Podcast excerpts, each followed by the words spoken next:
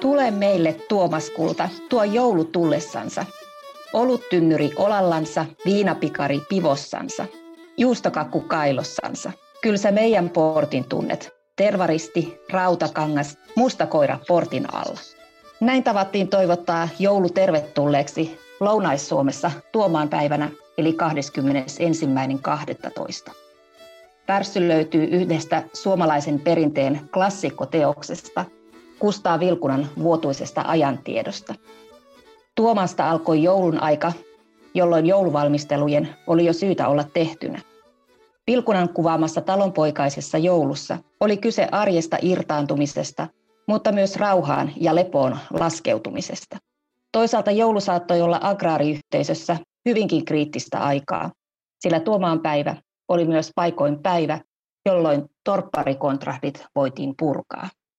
Tänään talonpoikaisjärjellä podcastin jouluspesiaalissa keskustelemme talonpoikaisesta joulusta ja siihen liittyen talonpoikaisista perinteistä yleisemmin, niiden roolista nykyyhteiskunnassa ja myös niiden tunnistamisen, ymmärtämisen ja tulkitsemisen merkityksistä, joissa myös museoilla on keskeinen rooli.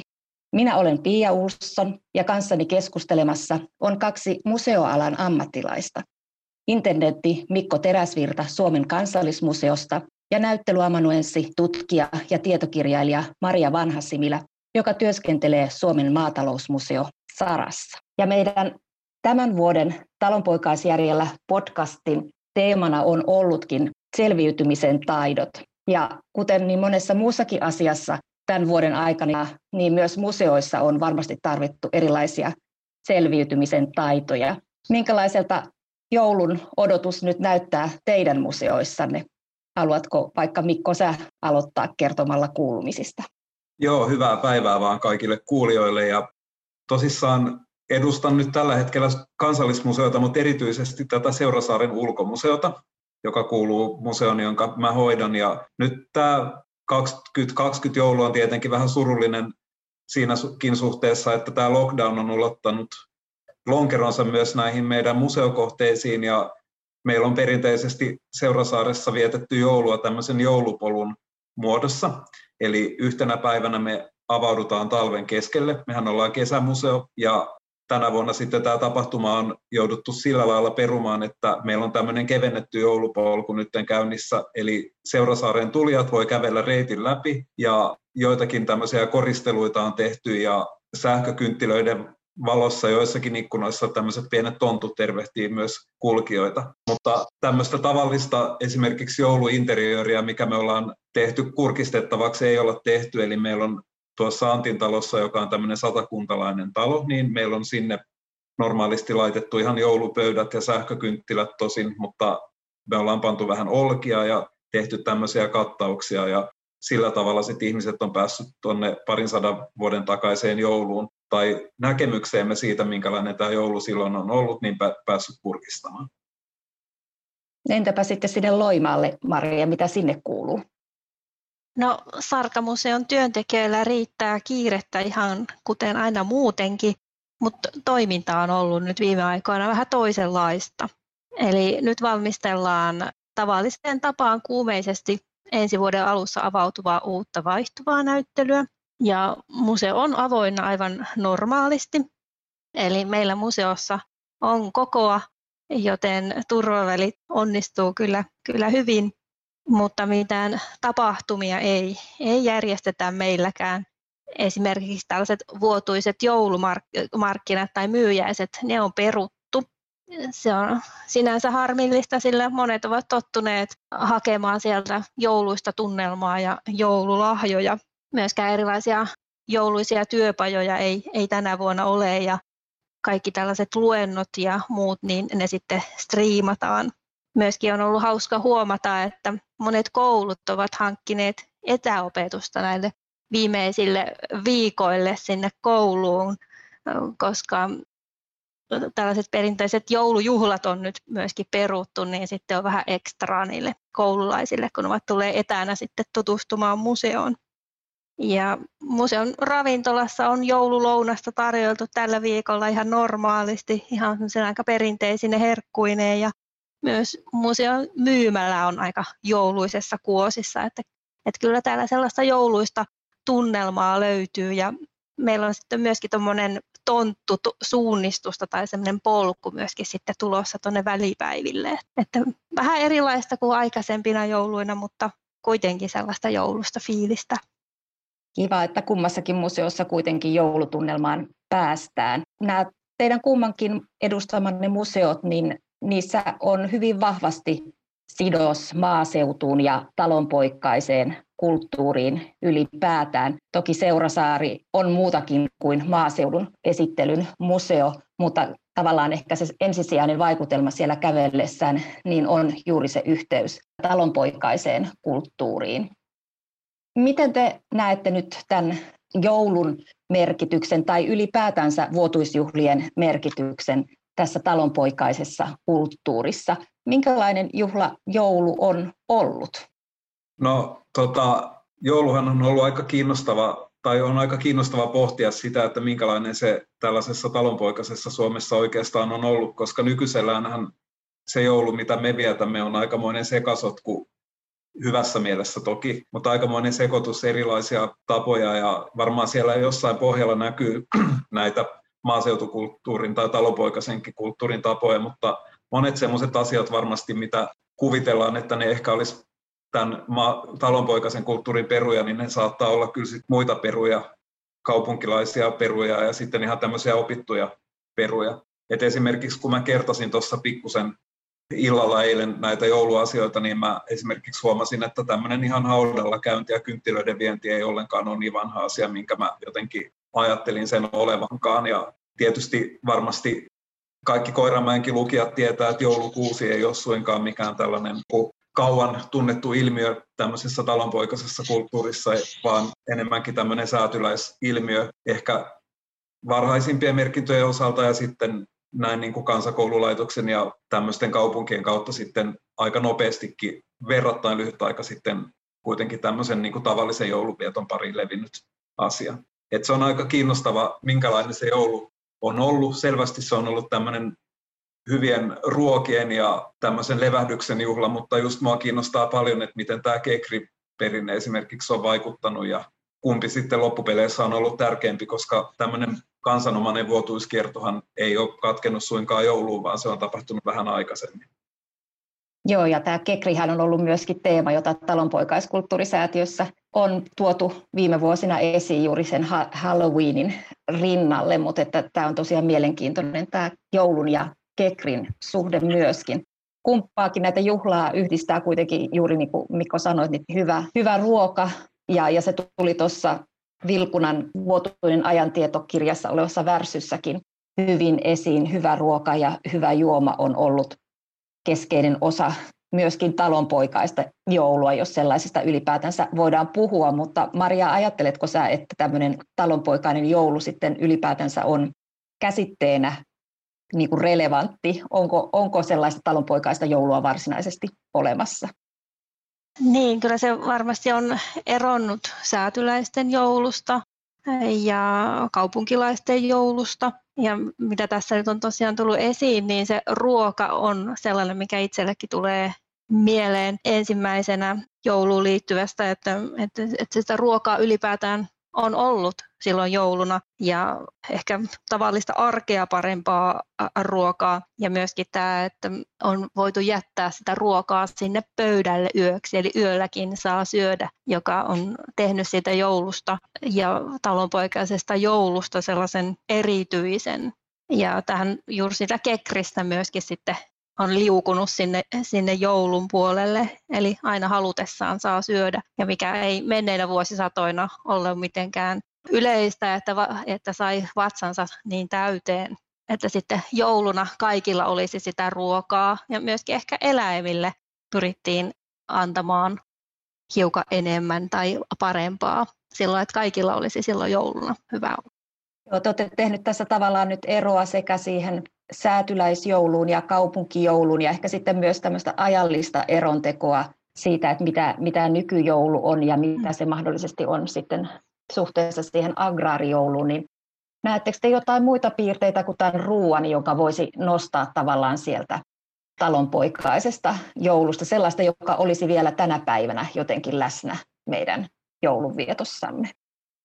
Et monethan näistä tämän päivän jouluasioista, esimerkiksi joku joulukuusi, niin nehän ovat lipuneet sieltä säätyläisiltä sitten sinne, myös sinne talonpoikaiseen jouluun. Ja esimerkiksi kansakouluthan on ollut tällaisia näiden tapojen välittäjiä aika paljon, että monet siellä maaseudulla näkivät sen joulukuusen ensimmäisen kerran siellä koulun joulu tai kuusijuhlassa, jota kautta sitten nämä monet tavat levisivät myös sinne maaseudulle ja ajatellaan ehkä, että ne olisivat jo hyvin pitkän ajan olleita, mutta eivät sitä välttämättä ole.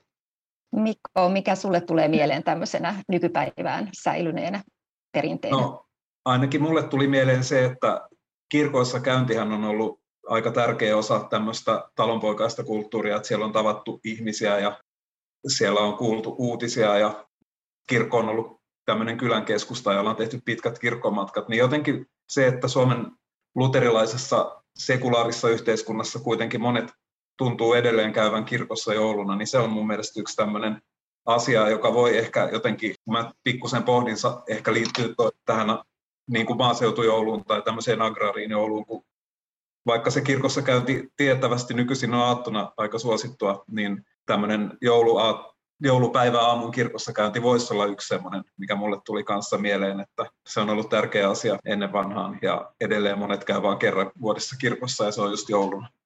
Ja tässä myöskin ehkä se, että se on, ihmiset käyvät usein näissä kauneimmissa joululauluissa. Mm. Sekin voi nähdä ehkä jonkinlaisena jatkumona tälle. Hyvä pointti, että ehkä halutaan ajatella, että se kuuluu siihen jouluviettotapaan ja mennään sitten kynttilöiden valaisemaan kirkkoon laulamaan näitä traditionaalisia jouluja. Että kaikkinensa mun mielestä joulu on semmoinen vähän eskapistinen juhla, että se on tämmöinen lapsille tärkeä juhla ja se on juhla, jolloin viritellään semmoisia hyvin vanhakantaisiakin asioita esiin ja saatetaan ottaa vanhoja joulukoristeita käyttöön. Ja just tämä jouluruoka on semmoinen kiinnostava ilmiö Suomessa just ja ehkä Pohjoismaissakin. Mä oon, mulla on ollut ilo nauttia esimerkiksi tanskalainen tämmöinen joulupöytä ja siinä on myös semmoisia aika vanhahtavia elementtejä, mitkä taas sitten jossain keskisessä Euroopassa tai semmoisissa paikoissa, missä itse on vierailu, niin ei välttämättä ajatella ollenkaan tai syödään semmoista moderniakin ruokaa tai kiinalaista ruokaa tai muuta, mutta meillä on aika kiinnostavaa tämä tämmöinen hyvin vanha ruokaperinne, että syödään näitä laatikoita tai lipeä kalaa tai muita semmoisia, joita ehkä sitten ei muuten kovinkaan usein syödä ainoastaan jouluna. Mulle tuli vielä mieleen joulusauna, eli mm. sekin on säilyttänyt vielä hyvin paikkaansa ja on edelleen voimissaan, että aattona mennään sinne saunaan. Niin, saunahan on nyt hyvinkin ajankohtainen. Juuri kuulimme, että sauna on päässyt aineettoman kulttuuriperinnön tai maailmanperintölistalle. Että siinäkin mielessä tietysti sopii myös tähän joulun tunnelmaa kohottamaan. No, mitä te ajattelette sitten siitä, että ainakin kun itse luin näitä kuvauksia kansanomaisesta joulunvietosta, niin siellä tulee tämä tämmöinen niin yhteisöllisyys hyvin vahvasti esiin. Sitä joulua on vietetty niin kuin laajemmin siinä kyläyhteisössä kuin, kuin ehkä sitten verrattuna tähän päivään, jolloin se enemmänkin on ehkä perhekeskeinen joulu. En tiedä, ehkä siinäkin on tapahtumassa muutoksia juuri, juuri t- tällä, tässä ajassa.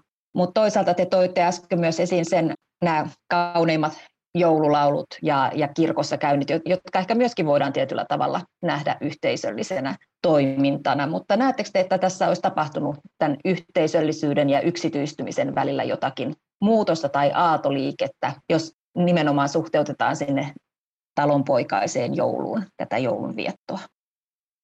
No äkkiseltään edelleen joulu on tämmöinen ainakin nämä jouluaatto ja joulupäivä on semmoisia aika privaatteja perhejuhlia ja just se, että Turusta julistetaan joulurauha, niin jotenkin ohjeistaa ehkä olemaan kotona, mutta ainakin mulla on semmoinen mielikuva, että tämmöiset ravintolat sitten rupeaa Tapanin päivästä alkaen markkinoimaan tämmöistä jotain Tapanin tanssia, että olisiko jonkunlainen ehkä nykyaikainen versio sitten tälle Tapanin ajeluille, joita joita ollaan tehty, mutta kyllä mun mielestä omassa toki suppeassa otoksessa joulu on aika pitkälti tämmöinen perhe, perhejuhla, että en ainakaan näin äkkiseltään näkisi, että se olisi hirveästi muuttunut semmoiseksi entistä tämmöistä kyläjuhlaa sitten muistuttavaksi tapahtumaksi, että tiedetään, että näitä nuuttipukkeja sun muita on kierrellyt ja tapanipäivänä on tapahtunut, mutta, mutta, mutta en tiedä. En ole ehkä itse tällaista hirveästi huomannut, mutta niin kuin sanottu, tarkkailen vaan aika pientä otosta lähiympäristöstä. Niin, ehkä ennen sitä joulua vietettiin niiden ihmisten kanssa, jotka asuvat siinä lähellä. Toisaalta tänä päivänä on, on myös haluttu pitää kiinni siitä, että joulua vietettäisiin sukulaisten kanssa ja osahan kuvaa, että se joulu menee aika pitkälti autolla, ajetta, autolla ajaessa, kun se suku voi ollakin vähän eri puolilla tänä päivänä.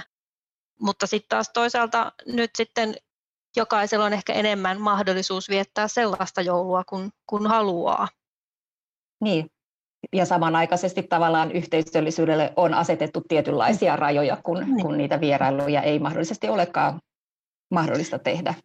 Joo, eli tänä koronajouluna niin ehkä vietetäänkin vaan niiden ydinperheen kanssa tai, tai pysytään samassa paikassa eikä, eikä enää ehkä singahdella sillä tavalla eri paikkoihin ja ollaan sitten yhteyksissä niihin kaukaisempiin ystäviä ja sukulaisiin esimerkiksi virtuaalisesti, että tästä on, on, on, on sellaista ehkä juuri aaltoliikettä myöskin näissä joulutavoissa.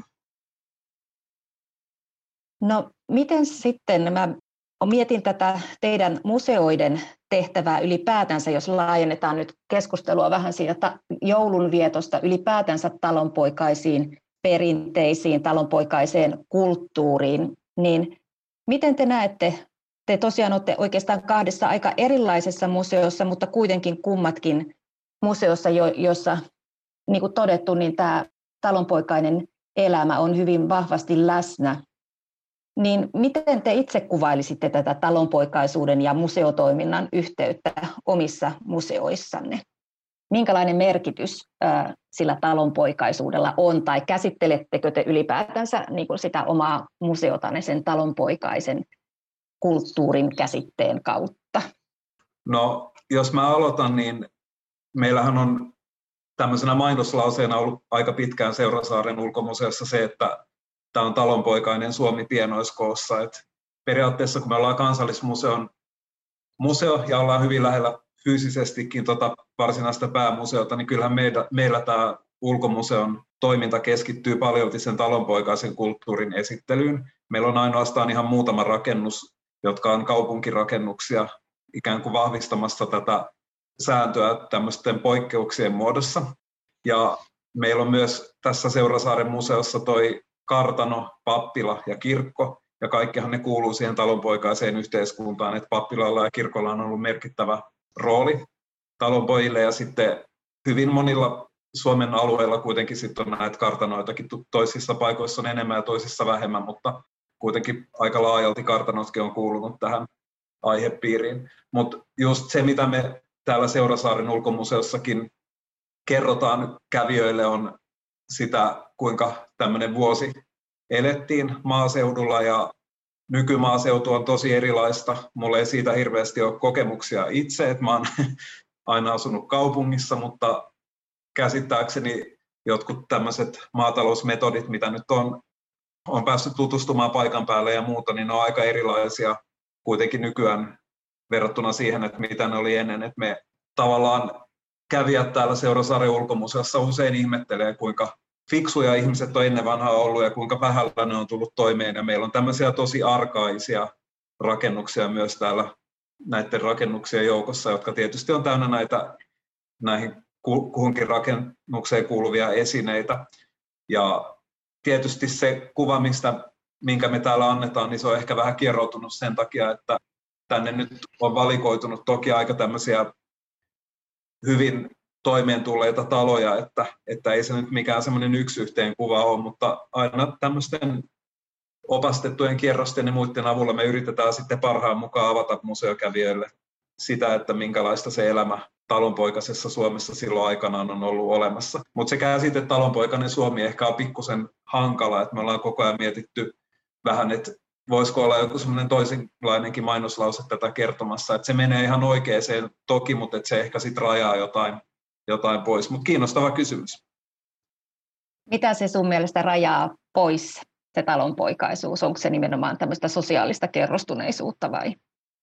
No ehkä me kuitenkin sitten halutaan markkinoida, että meillä on myös kartanot ja muut täällä, että, mm. että jo, jo, joissain tapauksissa on mietitty, että jos me saataisiin pikkusen, pikkusen sitten laajempaa kuvaa kerrottua tämän avulla, tämän mahdollisen uuden sloganin avulla, ja sitten kuitenkin kyllähän tämä ympäristö täällä on puistomainen, että, että semmoinen talonpoikainen ympäristö on ollut vähän erilainen. Mutta meillä on esimerkiksi kyllä tulossa tässä muutama vuoden kuluttua pieni pelto tänne, jota me ruvetaan viljelemään, että, että kyllä me kaikki me tehdään, että me tätä talonpoikasta tarinaa pystyttäisiin kertomaan, että kuitenkin suurimmalle osalle meistä suomalaisista nämä asiat on muuttunut vieraiksi, mutta jos mennään jotenkin sukupolvia taaksepäin, niin aika lailla siitä, sitä semmoista talonpoikaisuutta me täällä pyritään välittämään. Ja se on minusta tosi tärkeä asia kertoa, koska rakastan historiallisia museoita ja säätyläiskulttuuri on kiinnostavaa, mutta usein museossa tulee ehkä semmoinen pieni vääristymä näiden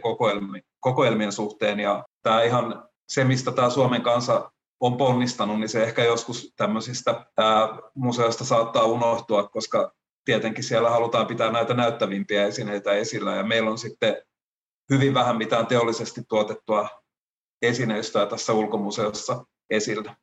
No Maria, miltä se talonpoikaisuus sanana kuulostaa teidän museon kontekstissa? No se ehkä luo katseen sinne menneisyyteen ja Sarkamuseo kuitenkin on aika vahvasti kiinni myös tässä ajassa. Museon perusnäyttely Maatalouden aika kuvaa maaseudun kehitystä aina 3000 vuoden ajalta. Ja sehän on pitkälti suomalaisten ja Suomen historiaa, kun Suomi pysyy niin pitkään agraarisena ja maatalousvaltaisena maana. Ja edelleenhän Suomi on myöskin hyvin harvaan asuttu maa, eli monella on, on kokemuksia siitä maaseudusta. Ja Suomihan sitten ö, kaupungistui verrattain myöhään, eli vasta 1970-luvun alussa kaupunkien väestömäärä sitten vasta ylitti näiden maaseudun asukkaiden määrän. No sitten museon ennenkoneita näyttely sitten puolestaan kertoo 1800-luvun maataloudesta. Ja tämä pitkälti esineiden kautta kertoo tämä näyttely Jurtalunpoikaisen Suomen arjesta. Ja tämän näyttelyn pohjana onkin Viikin maatalousmuseon meille siirtynyt esineistö. Eli kyllä museossa tämä talonpoikainen arki on, on vahvasti esillä ja läsnä, mutta tosiaan museo on myös hyvin vahvasti nykyajassa kiinni ja yhä enemmän tehdään esimerkiksi nykydokumentointia Eli museossa tallennetaan maatalouteen, ruokaan, ruoantuotantoon ja ylipäätään maaseutukulttuuriin liittyviä teemoja tässä ajassa, eli ilmiöitä, asioita ja tapahtumia. No, museokentällä puhutaan nyt tänä päivänä myös niin sanotusta tulevaisuusperinnöstä ja olen ymmärtänyt niin, että sillä viitataan siihen, että miten, miten pystytään tekemään tavallaan niistä, niiden museoissa olevien olevia kokoelmia merkitykselliseksi nykypäivän näkökulmista käsin. Eli miten tavallaan se, sellaiset esineet, mitä Mikkokin tuossa mainitsi, jotka saattaa tuntua kävijästä hyvin vieraaltakin, niin että miten ne saadaan tavallaan avattua tämän päivän ihmisille ja, ja antaa niille niitä merkityksiä, jotka auttavat ymmärtämään menneisyyttä. Niin miten, miten te näette, että miten talonpoikaisuutta tässä päivässä pitäisi esitellä tai minkälaisia kysymyksiä pitäisi tavallaan museoidenkin esittää, että se talonpoikaisuus avautuisi tämän päivän museokävijälle?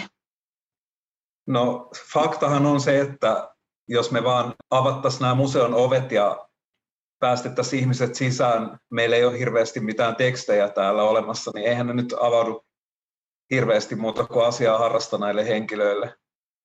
Mä en ihan tiedä, ymmärsikö mä kysymystä oikein, mutta tietysti me joudutaan tekemään aika paljon siihen efforttia, että, että nämä asiat jollain tavalla avautuisi. Mutta kyllä mä uskon, että ne niin kuin itsessään on niin vahvoja tämmöiset hyvin yksinkertaisetkin esineet, että ne on sillä tavalla merkityksellisiä, mutta ehkä tämmöisen kauneuden ja tämmöisen käsityötaidon ihmeen kautta ne sitten muuttuu merkitykselliseksi, mutta uskon, että, että tämä aika kun kuluu eteenpäin, niin jos me saadaan vaan nuo esineet säilymään hyvin, mikä tietysti yksi meidän museon tehtävistä on, niin ne on jo itsessään aika merkityksellisiä, mutta ne on kyllä tosi vieraita monesti. Tai on monia semmoisia vakiokysymyksiä, mitä jatkuvasti kysytään näiden esineiden suhteen. Mutta kyllä me halutaan myös tässä Seurasaaren ulkomuseossakin pysyä ajassa mukana ja meillä on semmoisia suunnitelmia, että me tultaisiin kertomaan vähän myös nykyaikaisemmistakin asioista. Ollaan siis tehty tapahtumien kautta, mutta meillä on tämmöisiä kokoelmahankkeitakin käynnissä, että voitaisiin pikkusen tämän talonpoikaisuuden rinnalle tuoda sitten sitä nykyaikaistakin maaseutuelämää. Ihmiset pääsääntöisesti nykyään, niin kuin tuossa jo aiemmin mainittiin, asuvat kuitenkin jo nykyisellään kaupungeissa. Miten sä Maria ajattelet, miten, mitä tavallaan on ne sisällöt siinä talonpoikaisuudessa, joita tästä päivästä käsin olisi syytä avata tai mitkä on niin sellaisia, jotka puhuttelevat tämän päivän kävijää? No esimerkiksi se ruoka. Meidän kaikkien on jollakin tavalla ruokapuoli hoidettava tänäkin päivänä, eli syötävä. Eli ruoka koskettaa kaikkia. Ehkä se hämmentää nykymuseovierailijaa ja esimerkiksi koululaisia, joita normaalioloissa meillä käy, käy tosi paljon, että, että miten paljon se on vaatinut työtä jotta on, on saatu se ruoka, yleensä se leipä ja puuro niin kuin syönti kuntoon. Ja meillä järjestetään paljon erilaisia työpajoja, ja vaikka tähän ruokaan nyt liittyen esimerkiksi viljatyöpaja, eli miten niistä viljan jyvistä esimerkiksi jauhetaan sitä jauhoa, että miten, miten hidasta ja monivaiheista se on ollut ennen kuin siitä tulee se ruoka, niin se on ehkä semmoinen yksi käytännön esimerkki siitä nykyihmisille ja nykylapsille, joka helposti ajattelee, että se ruoka tulee sieltä kaupasta. Eli tässä ehkä teidän molempien puheenvuoroissa kiistäkää, jos tulkitsen väärin, mutta että ehkä tavallaan niin kuin juuri se vuotuiskierto tietyllä tavalla mm-hmm. on aika lailla keskiössä siinä talonpoikaisuuden kulttuurin esittelyssä, mm-hmm. jos olen nyt tulkinut oikein. Olet tulkinut oikein kyllä ja ehkä just se kuinka paljon on jouduttu tekemään töitä, jotta voidaan selvitä ja kuinka erilaista se on ollut nykyään. Et kun me ollaan puhuttu joulusta, niin aika usein kuulee sanottavan, että tavallaan nykyihmisellä tällä hetkellä Suomessa on jouluaatto joka päivä käytännöllisesti kaikilla, koska tämä ruoan saanti on sillä lailla helppoa ja sitä saadaan paljon ja kaloreita tulee liikaa ja ehkä yritetään nykyään syödä mahdollisimman vähän, että ne kalorit ei näy. Että kyllä me tämmöistä tarinaa halutaan kertoa, mutta että kyllä se talonpoikaisen ajan tai tämmöisen 1800-1700-luvun maaseutuyhteiskunnan elo on ollut aika paljon semmoista kovaa työtä ja selviytymistä, että sitä me kerrotaan. Ja eikö niitä edelleenkin pidetä tämmöisinä, ainakin poliittisessa retoriikassa tämmöisinä talonpoikaisina hyveinä, että tehdään kovasti työtä ja muuta. Että semmoista tarinaa me kyllä yritetään välittää, välittää siitä, koska tämmöiset koululaisryhmät, jotka astuu sisään meidän museotaloihin, niin se on tietysti oiva tapa tutustua menneisyyteen, että voi mennä vanhaan kotiin, koska asuminen ja eläminen on ollut aina siinä keskiössä, mutta kyllä he on niin kuin ihmeissään, että missä siinä meidän saunassa me ollaan tai muuta, että sitä semmoista otollista kuulijapohjaa kyllä on ja tämä mun mielestä sopii kivasti tämä ulkomuseo perheille, että tänne voi tulla eri sukupolvien kautta. Että vaikka nykyään isovanhemmilla ei ole ehkä tuntumaan siihen 1800-luvun elämään, niin kuitenkin tämmöisiä yhtymäkohtia löytyy näistä oudoistakin esineistä huolimatta, ehkä sitten just isovanhempien lapsuuteen verrattuna. Joo, ja tuon elämyksellisyyden mä pystyn allekirjoittamaan hyvin myös niin kuin vanhempien, vanhempien nuorten kohdalla, eli kun ollaan kansatieteen opiskelijoiden kanssa käyty aina ensimmäisenä syksynä siellä Seurasaaressa, niin kaikki ei suinkaan ole sitä ennen vierailleet siellä, ja se tavallaan sen ympäristön kokeminen niin on selvästikin elämys monelle heistä. Mutta miten Maria sun näkökulmasta se vuoden kierto siinä talonpoikaisessa kulttuurissa näyttäytyy ja minkälaisia merkityksiä siitä voidaan t- tähän päivään nostaa? Öö, joo, tosiaan vuotuisjuhlat ja se vuoden kierto rytmitti hyvin voimakkaasti sitä arkea ennen talonpoikaisyhteiskunnassa.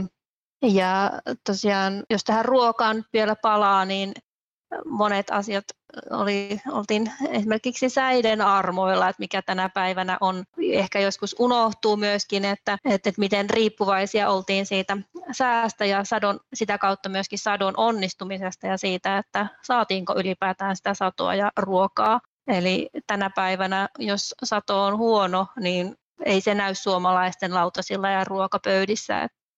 Hyvä. No ehkä me voitaisiin sitten vielä hetkeksi palata siihen jouluun ja talonpoikaiseen jouluun nimenomaisesti ja miettiä ihan haluaisin kysyä teidän henkilökohtaisia kokemuksia siitä, että mitkä on ne asiat, mitkä haluaisitte sieltä talonpoikaisesta joulusta tähän päivään joko tuoda tai säilyttää siitä riippuen, että miten näette niiden roolin nyt sitten tässä päivässä?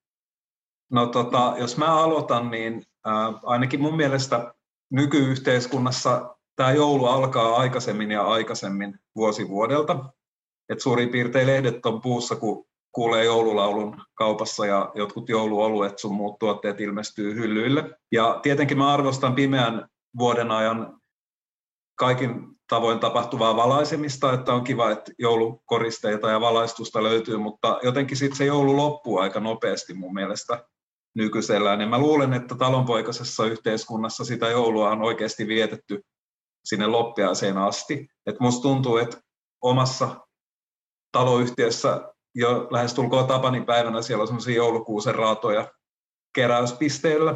Ja sitten masentavinta, mitä mä tiedän, on melkein se, kun mä joulupyhien jälkeen menen kauppaan ja siellä on ihme ilotulitusmyyntipisteet, jotka jotenkin latistaa mun tunnelma totaalisesti.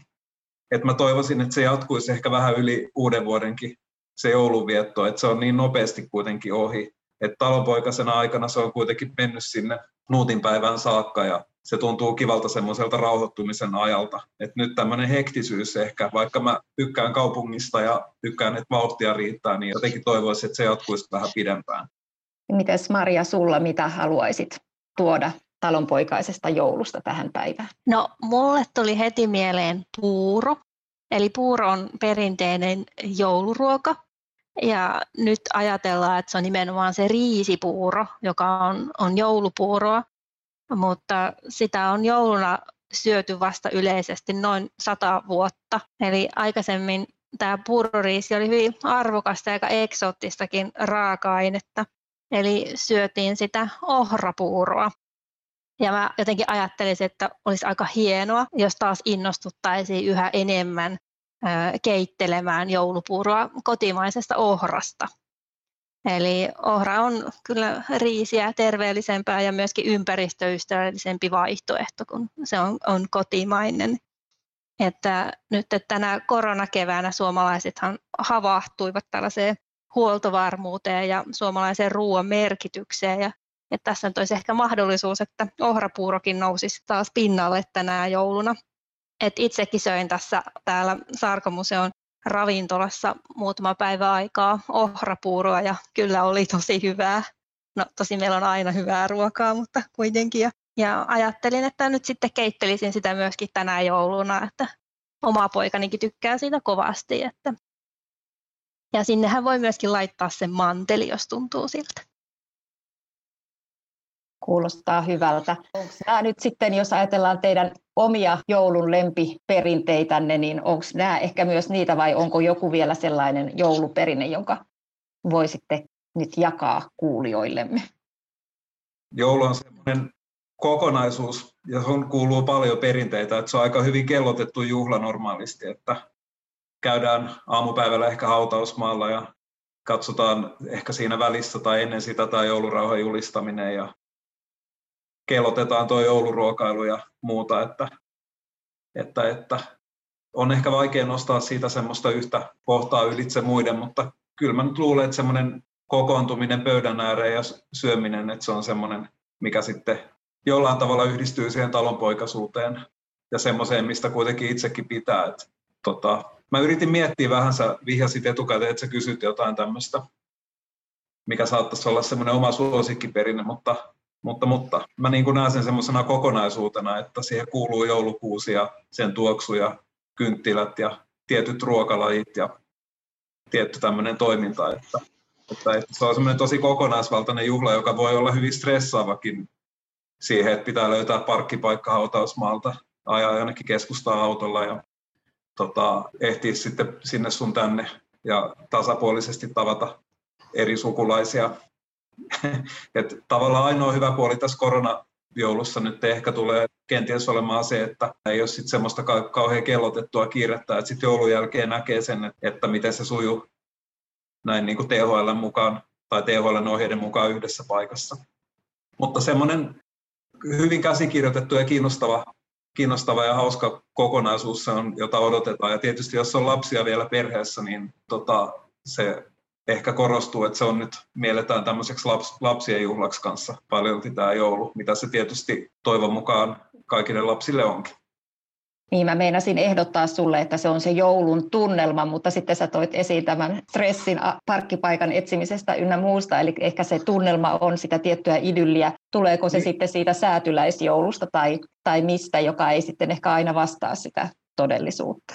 Niin en mä tiedä, musta ihan kun puhutaan talonpoikaisuudesta, niin jotenkin ainakin näissä museoissakin me vaan niin kuin esitetään jotain tiettyjä aspekteja ja ehkä tässä museotyössä huomaa, kuinka vähän sitten kuitenkin loppupeleissä siitä talonpoikaisuudestakin tiedetään, jos mennään jonnekin 1800-luvulle, että vaan tämmöisiä erikoisempia asioita on merkitty ylös, että, että sitä aina joskus miettii, kuinka väärässä sitä on, mutta varmasti tämmöinen kaupunkiperinne ja säätyläisperinnekin sitten heijastuu tänne. Mutta sen mä haluan sanoa, että mä kyllä tykkään joulusta ja se on sillä tavalla hyvällä tavalla kellotettu ja ajoitettu juhla näin ei-korona-aikoina, että ei niitä elementtejä siitä kuitenkaan haluaisi jättää poiskaan, että se vaan kuuluu siihen joulutoimintaan se, että siinä on paljon asioita, jotka haluaa suorittaa ja ehkä suorittaa sana pitää semmoisen negatiivisen tai antaa semmoisen negatiivisen kuvan, mutta tarkoitan sitä sillä lailla hyvällä, että haluaa nauttia siitä sillä tavalla, kun sen on tottunut tekemään ihan pienestä pitäen.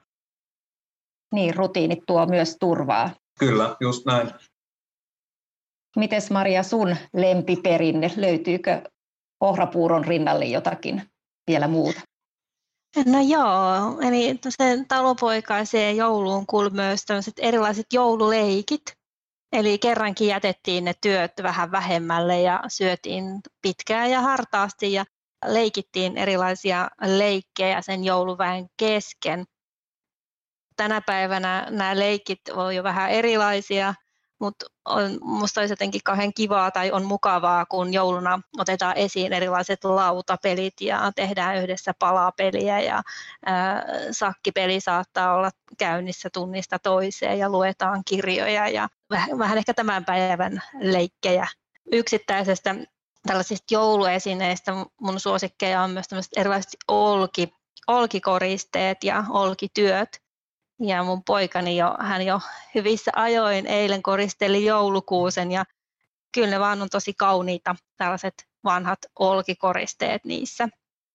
Ja sitten mä vielä tykkään himmeleistä, eli mä oon viettänyt lapsuuteni tällaisessa vanhassa, vanhassa äh, hämäläisessä maalaistalossa, niin olen kasvanut niiden ympärillä, että meillä oli aina näitä himmeleitä. Ja myöskin työhuoneeni katossa roikkuu, roikkuu himmeli, niin nyt vähän olisi taas sellainen ajatusta, että jospa sitä pysähtyisi himmeleiden äärelle ja, ja tekisi vaikka omaan. Että nämä tämmöiset olkikoristeetkin on sieltä kekristä sitten tullut myöskin tähän jouluun. Niin tästä tuli aika hauskasti erilaisia esimerkkejä siitä, että sitä talonpoikaisuutta voidaan tulkita siitä nykyjoulusta, että tavallaan siellä on ihan suoria viitteitä ja tavallaan tällaista aineellista kulttuuria, joka mm-hmm. meillä on ihan suoraan havaittavista ja sitten toisaalta me voidaan nähdä juuri tämä rauhoittuminen pelien ääreen tai kirjallisuuden ääreen myöskin tiettynä jatkumona siihen talonpoikaisen joulun rauhoittumiseen ja arjesta poikkeamiseen. Kiitos Mikko ja Maria vierailusta talonpoikaisjärjellä podcastista. Tuli hyvin jouluisa tunnelma. Me voidaan viettää joulua rauhoittuen tai arjesta irtautuen, jouluateriasta nauttien ja, ja omien läheisten seurasta nauttien. Ja, ja kaikki nämä voidaan nähdä osana nykyyhteiskunnan joulunviettoa, mutta myöskin osana sitä talonpoikaista joulua. Toivotan teille oikein, oikein mukavaa joulun aikaa ja myöskin kaikille talonpoikaisjärjellä podcastin kuuntelijoille hyvää joulua. Kiitos. Kiitos ja hyvää joulua kaikille.